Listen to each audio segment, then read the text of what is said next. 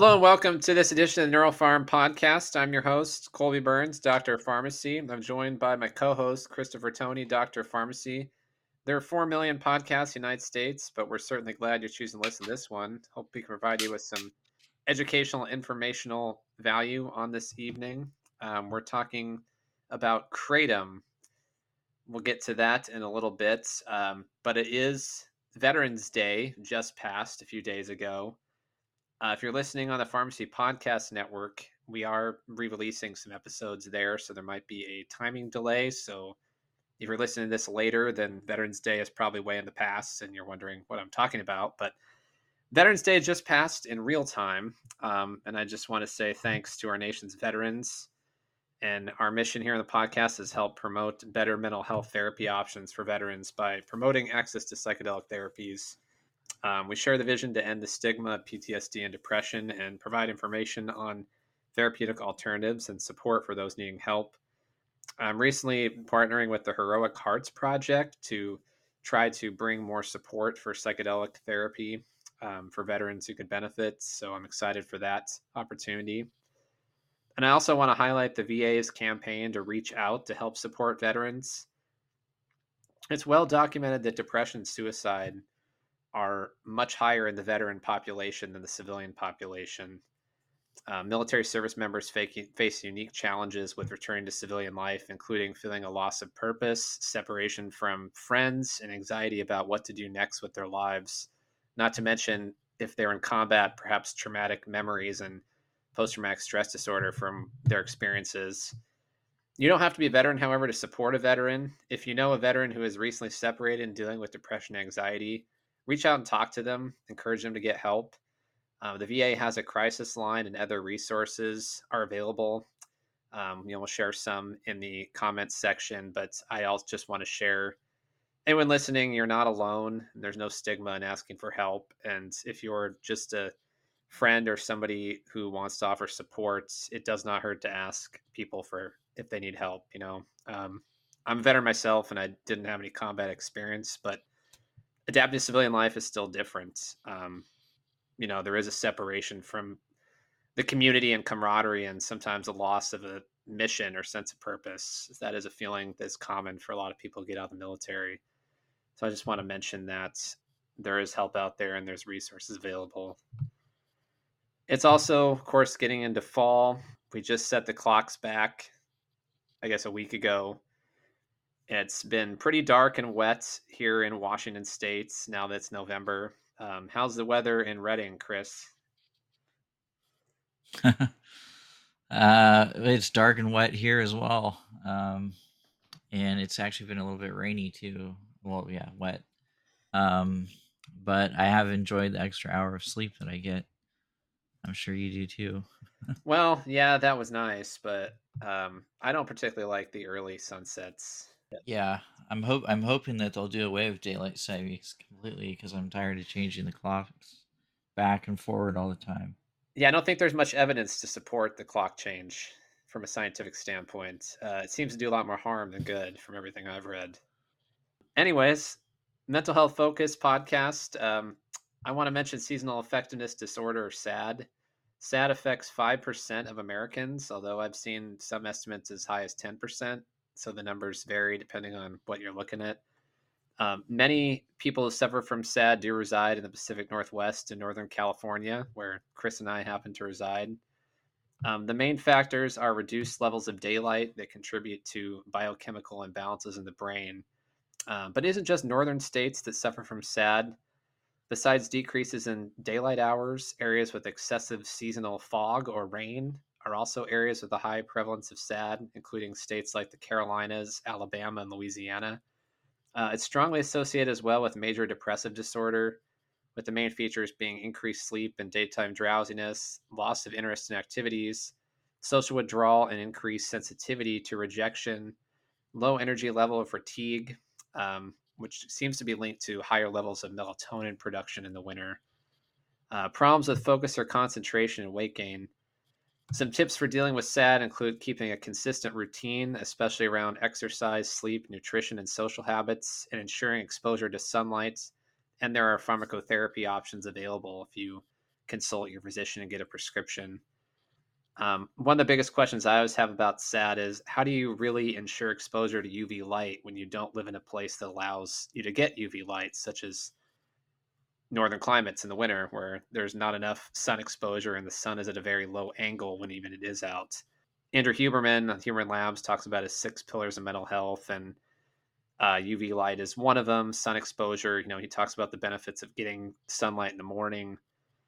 But if you don't live in a place that has that option in the winter, um, there are sad lamps out there which have a higher degree of UV light than traditional light bulbs do that are supposed to help combat the winter blues and mimic natural sunlight. I'm looking into sort of the best sad lamps and providing recommendations in future content.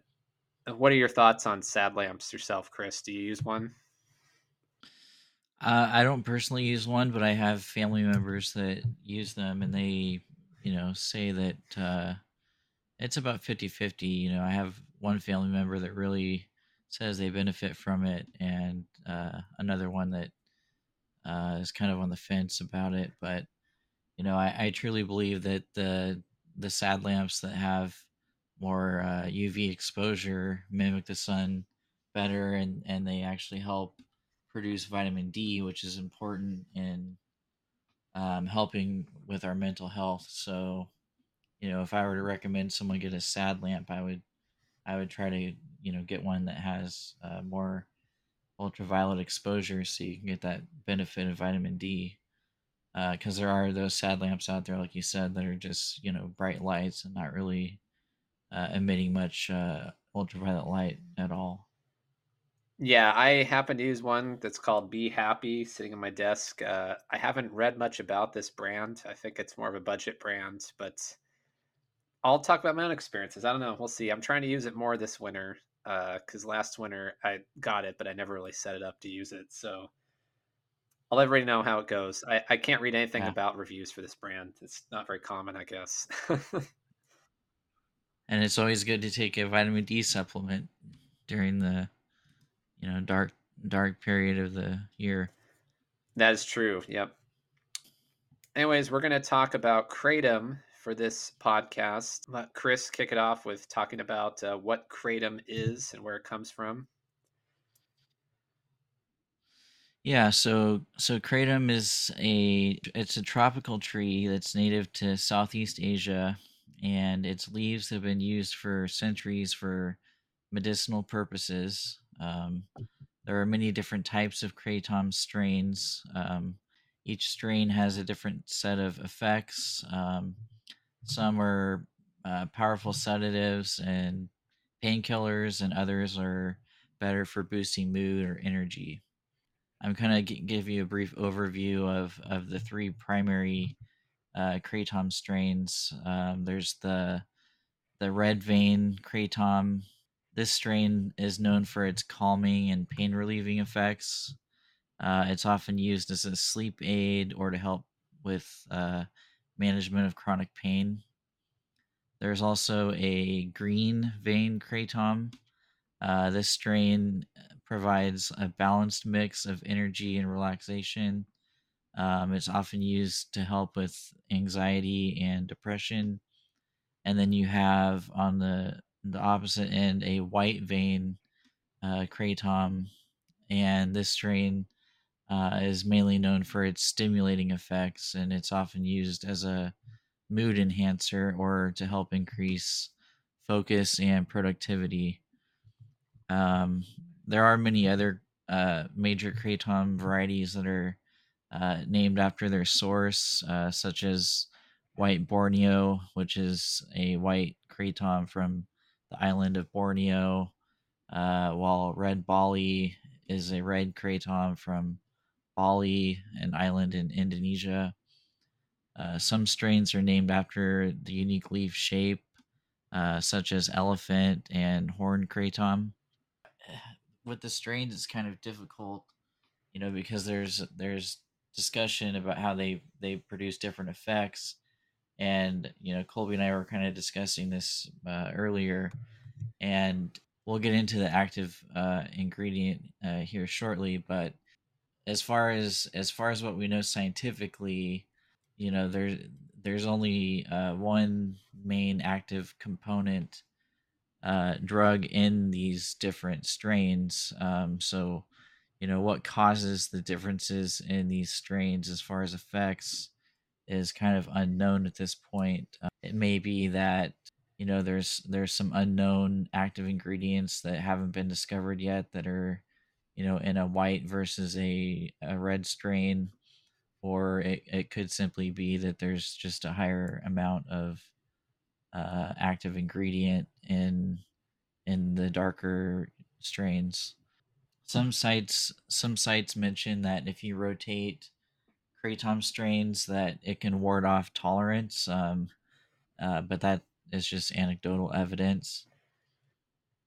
And let's see, I'm going to talk a little bit about the pharmacology. So, uh, the leaves of kratom uh, trees they contain uh, two major psychoactive ingredients, uh, mitragynine and 7-hydroxymitragynine. Uh, these compounds interact with the brain's mu, kappa, and delta opioid receptors. Uh, they produce both stimulant effects in low doses and sedative effects in high doses. Uh, both mitragynine and 7-hydroxymitragynine they activate the mu opioid receptors, but they do not appear to be associated with significant respiratory depression uh, like the traditional opioids do. Um, uh, it, it does not uh, recruit B arrestin at the mu receptor, which is responsible for the mechanism of opioid toxicity. Uh, mitragynine also appears to bind to alpha 2 adrenergic receptors, serotonin receptors, and uh, dopamine 2 receptors, uh, which may cause the stimulant effects. Kratom's pharmacology is complex and its effects can vary not only depending on the dose, but also on the strain and the individual user. In low doses, kratom acts as a stimulant, producing increased energy, alertness, and sociability. In higher doses, it acts as a sedative, producing feelings of relaxation and euphoria. Uh, kratom has also been used to manage chronic pain and opioid withdrawal symptoms, and some report using it as an antidepressant uh, because of its activity on serotonin receptors. Here's a question I'm sure is on the minds of many listeners. What is the current legal status of kratom in the United States? Yeah, so that's that's kind of a mixed bag. So uh, kratom is it's legal in most states in the United States. Uh, the U.S. Uh, Drug Enforcement Administration announced plans in 2016 to temporarily classify uh, kratom as a Schedule One controlled substance. Uh, however, this decision was met with strong opposition, including public demonstrations that were organized by the American Kratom Association, petitions, uh, and calls by Congress to overrule the decision. Uh, the DEA later withdrew its intent to schedule Kratom after receiving backlash from the public and lawmakers, although then the FDA Commissioner Scott Gottlieb released a strongly worded statement about its abuse potential. The importation and exportation of kratom in the United States was banned in 2014. So people that are shipping it into the U.S. Uh, currently are operating within a gray legal market. There are a few states uh, and cities where kratom is banned or regulated. It it's illegal in it's basically legal in all states except uh, illegal in Alabama, illegal in Arkansas, Indiana, Vermont, and Wisconsin. And then it's also banned in 16 countries. So it's important, uh, you know, to note the legal status of kratom is subject to change, and it's always important to check with your local authorities before purchasing or using kratom. Colby, would you like to uh, give us some information about the side effects of kratom? The use of kratom has been associated with several side effects, including nausea, vomiting, and constipation. It can also be addictive and has been linked to several cases of liver damage. Therefore, it's important to consult with a healthcare professional before using kratom for medicinal purposes. The effects of kratom ingestion typically begin within 5 to 10 minutes and persist for 2 to 4 hours. In traditional medicine in Southeast Asia, it has been used to relieve musculoskeletal pain and increase energy, appetite, and sexual desire in ways similar to khat or cathinone or coca leaf. Both leaves of the tree and extracts have been used to treat cough, diarrhea, and intestinal infections. Kratom leaves are also used in Thailand as intestinal deworming agents. And then a drink called a 4x100 is a popular ice cocktail in Thailand. Uh, this is prepared several different ways, but generally contains a mix of kratom leaves or powder mixed with cough syrup or diphenhydramine or Benadryl and codeine and soda. kind of sounds like purple drink. Sounds like purple drink. it does. I don't think that's a safe thing to be consuming. Uh, it sounds like a club drink. I didn't read a lot about it, but I, I would not recommend trying this cocktail. Probably not a good idea. No. Kratom products in the US typically contain anywhere from 2 to 6 grams of dried leaf per dose, with doses rarely exceeding 8 grams. However, Kratom products are unregulated and doses can vary wide, widely vary in potency.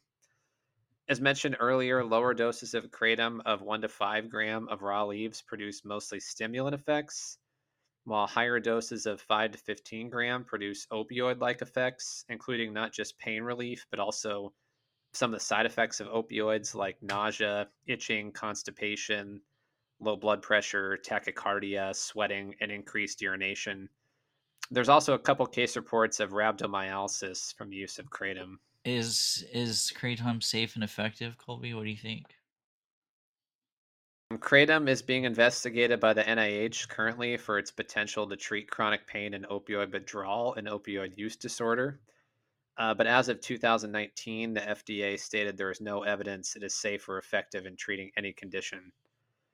Uh, there wasn't much in natural medicines about it either, which is a comprehensive database for natural products if you are looking into whether kratom is safe or not, one article you might find on the internet is a story from 2018 in which the FDA released its first ever mandatory recall uh, for all food products containing powdered kratom manufactured, processed, and packaged or held by Triangle Pharma LLC after several lots were found to contain salmonella in an outbreak that affected 28 people in 20 different states. Uh, this is cited as the only time the FDA has ever issued a mandatory recall of a food product, and it came after the manufacturer refused to comply with the agency's request to conduct a voluntary recall. So most manufacturers comply with a voluntary recall. Apparently, they did not. So that's why the FDA went the nuclear option and issued a mandatory recall of their products. Um, there are also case reports of kratom causing cholecystitis and acute liver injury, as well as seizures and encephalopathy. The exact mechanism of how kratom causes these acute adverse effects is yet to be identified. The typical side effects of kratom, as we mentioned before, include nausea, vomiting, constipation, increased urination, dry mouth, tachycardia, and high blood pressure, hypertension. Uh, but long term use of kratom has been associated with withdrawal and dependency symptoms typical to that of other opioids, such as anxiety, tremors, muscle twitching and spasms, diarrhea, and social withdrawal. In a few case reports, kratom withdrawal has been correlated with suicidal ideation.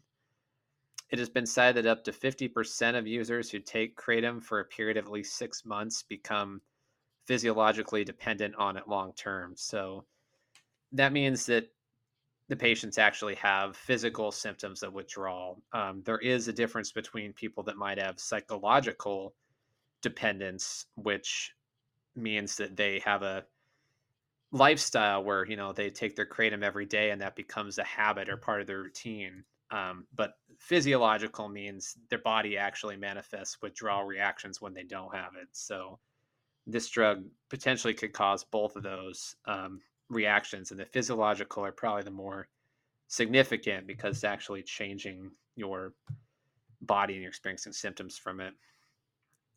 The CDC reports that case reports of kratom toxicity are on the rise.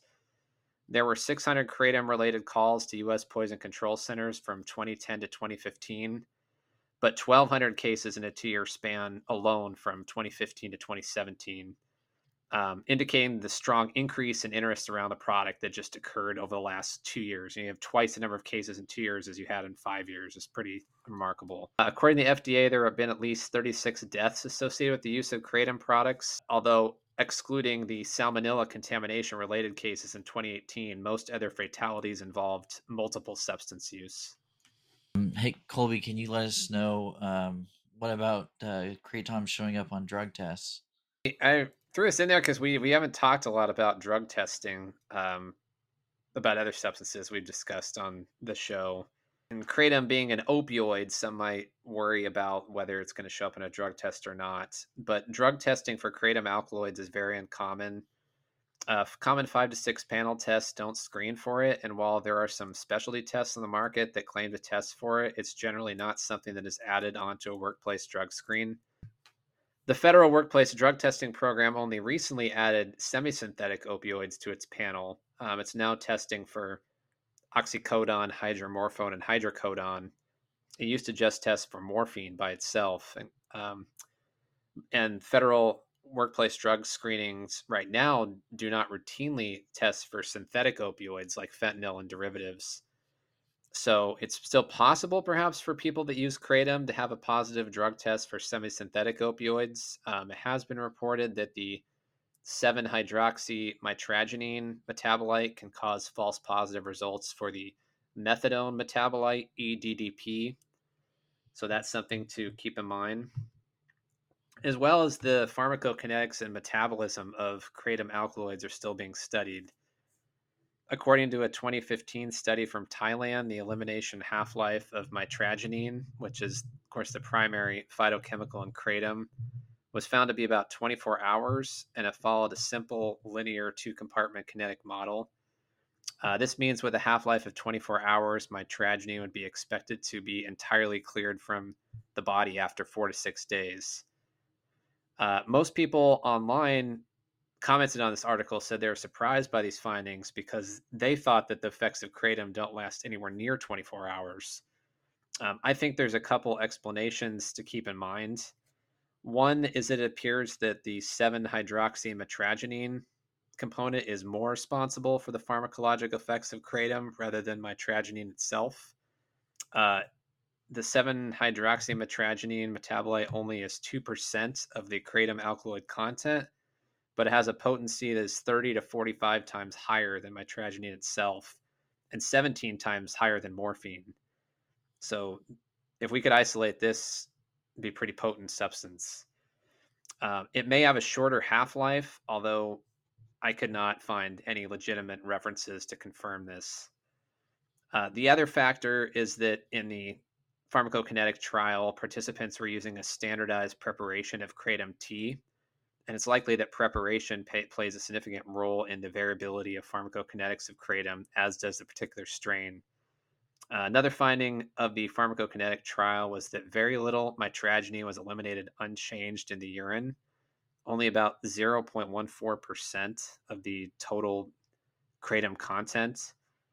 So that indicates that kratom alkaloids are very extensively metabolized in the liver to other metabolites most of which we still don't really know about in much detail.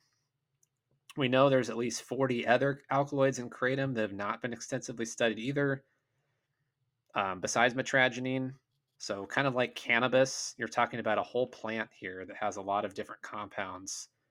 And maybe there's some kind of entourage effect where other compounds enhance the effect of the primary compound um, mitragynine itself makes up about 66% of the total alkaloid components. So there's, again, somewhere around 30% we don't really know what is in it because we know that 2% is that 7 hydroxymitragynine, but what is the rest of kratom? We don't really have a good answer to that.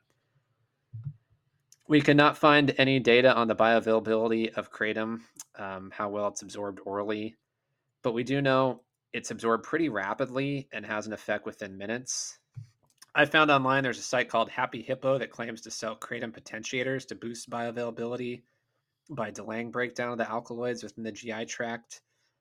there's a strawberry flavored product that contains medium chain triglycerides and agmatine sulfate, which is a precursor to L-arginine that is often found in pre-workout supplements. This particular site even mentions mixing kratom with pre-workout. Um, I don't really want to recommend that, but there might be some rationale for it since kratom is a stimulant at low doses. But I don't think there's, in general, enough evidence to suggest these potentiator substances are anything more than just snake oil. Yeah. Yep. And then, uh, you know, with it being heavily metabolized by the liver, you know, be careful if you drink. And if you have liver disease, you probably don't want to be messing with uh, this stuff. Uh, so Colby, we did we talked about um, kratom overdoses, uh, which have been on the rise. How do you treat a kratom overdose? Does naloxone reverse the effects of kratom? Yeah, although mitragynine is only a partial mu agonist, it seems reasonable in practice to use naloxone for acute overdoses, although actual data on this is pretty sparse. Um, there are cases of N-acetylcysteine being used for acute liver injury treatment, and anti-epileptics may be necessary in cases where patients suffer from convulsions from toxicity. It is recommended, most importantly, to control the patient's immediate symptoms and then contact the local poison control for further guidance if overdose is suspected. The minimum toxic dose is not yet established, but it appears that doses over 8 grams are likely to cause uh, multi organ system toxicity based on just case reports.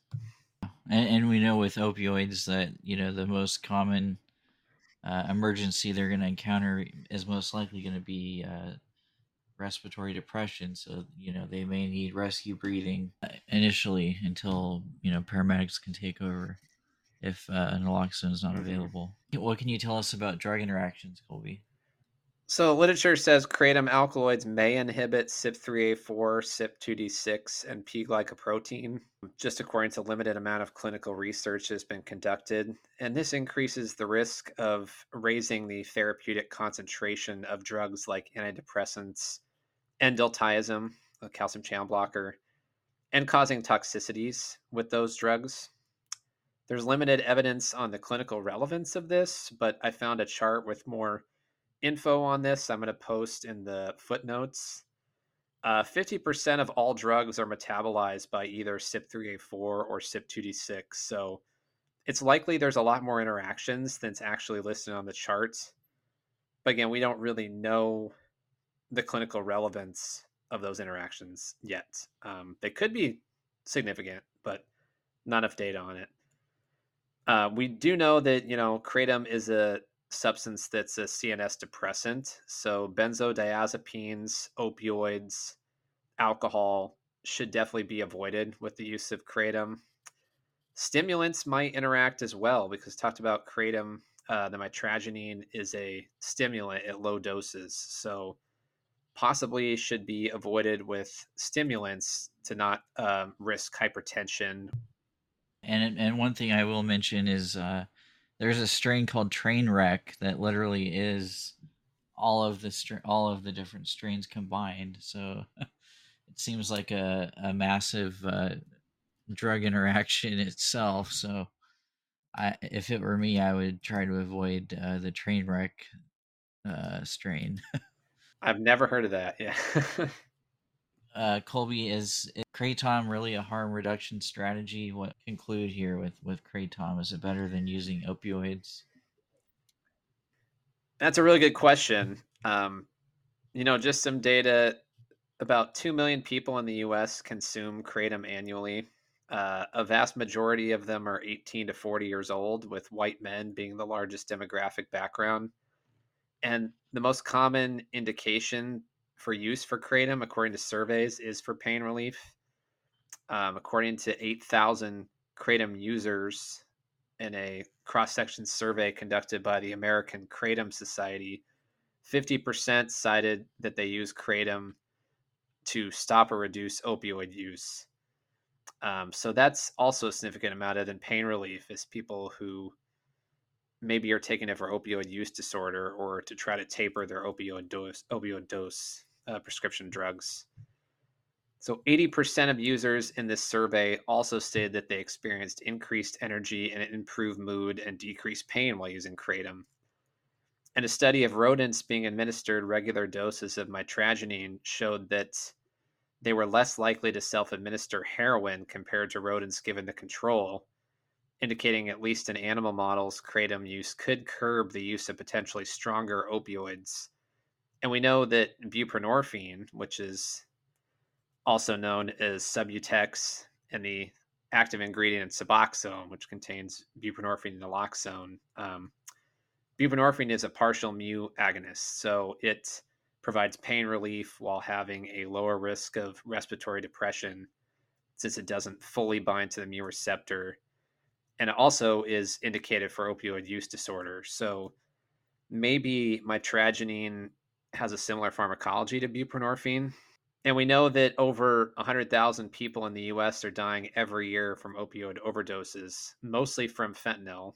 Um, so that's over 270 deaths a day. I heard this on a podcast recently that think about the fact that one like jet airliner worth of people is crashing and dying every day from fentanyl. Like that's a significant problem and we still don't talk about it enough I feel like in this country about all the death that's occurring. Some death has occurred from kratom as we mentioned before, but the risk ratio might show that less people are dying of kratom than fentanyl. That's my answer to that.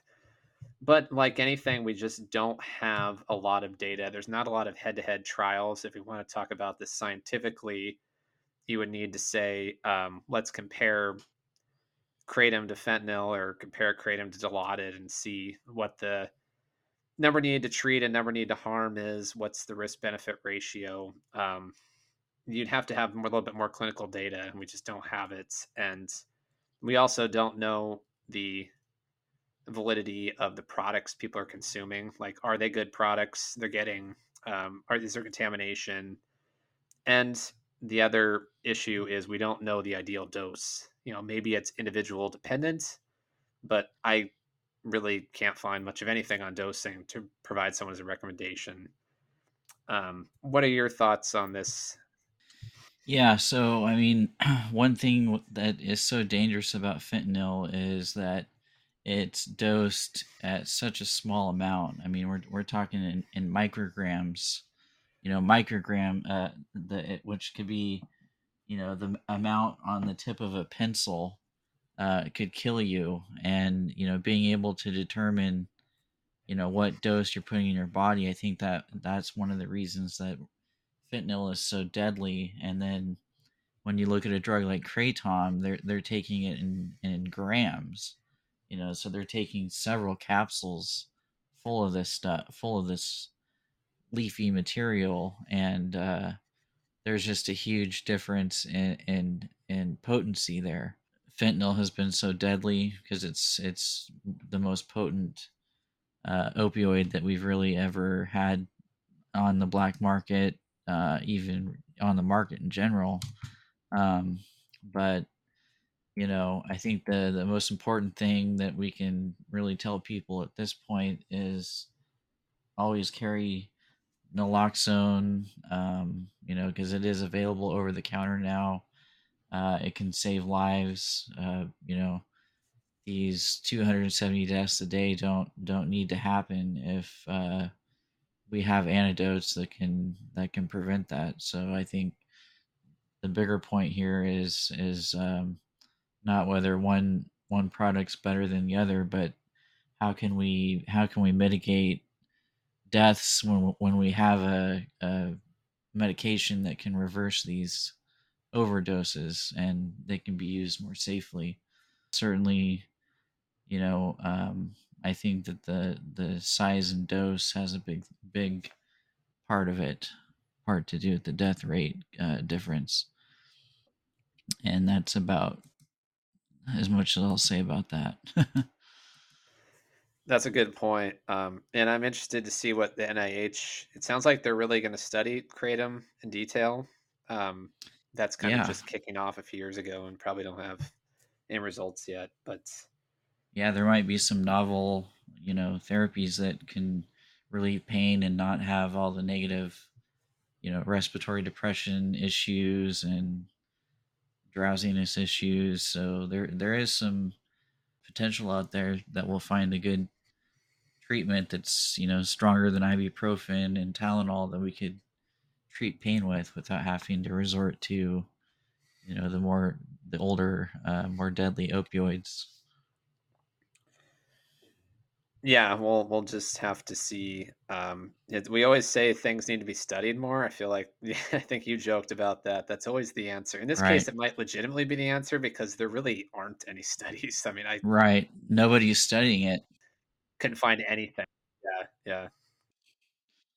That that's the problem and and this is one of those cases where i i really i i don't think it's a joke at, in this instance because i mean uh, it, it's it's basically just a, a gray market uh, product, and nobody really has reason to study it other than these these few companies that are trying to you know study it to see how they might be able to treat pain in a more effective manner but um yeah it's kind of like we're we're living in the dark ages still so it would be nice if if more people started to study kratom and learn more about it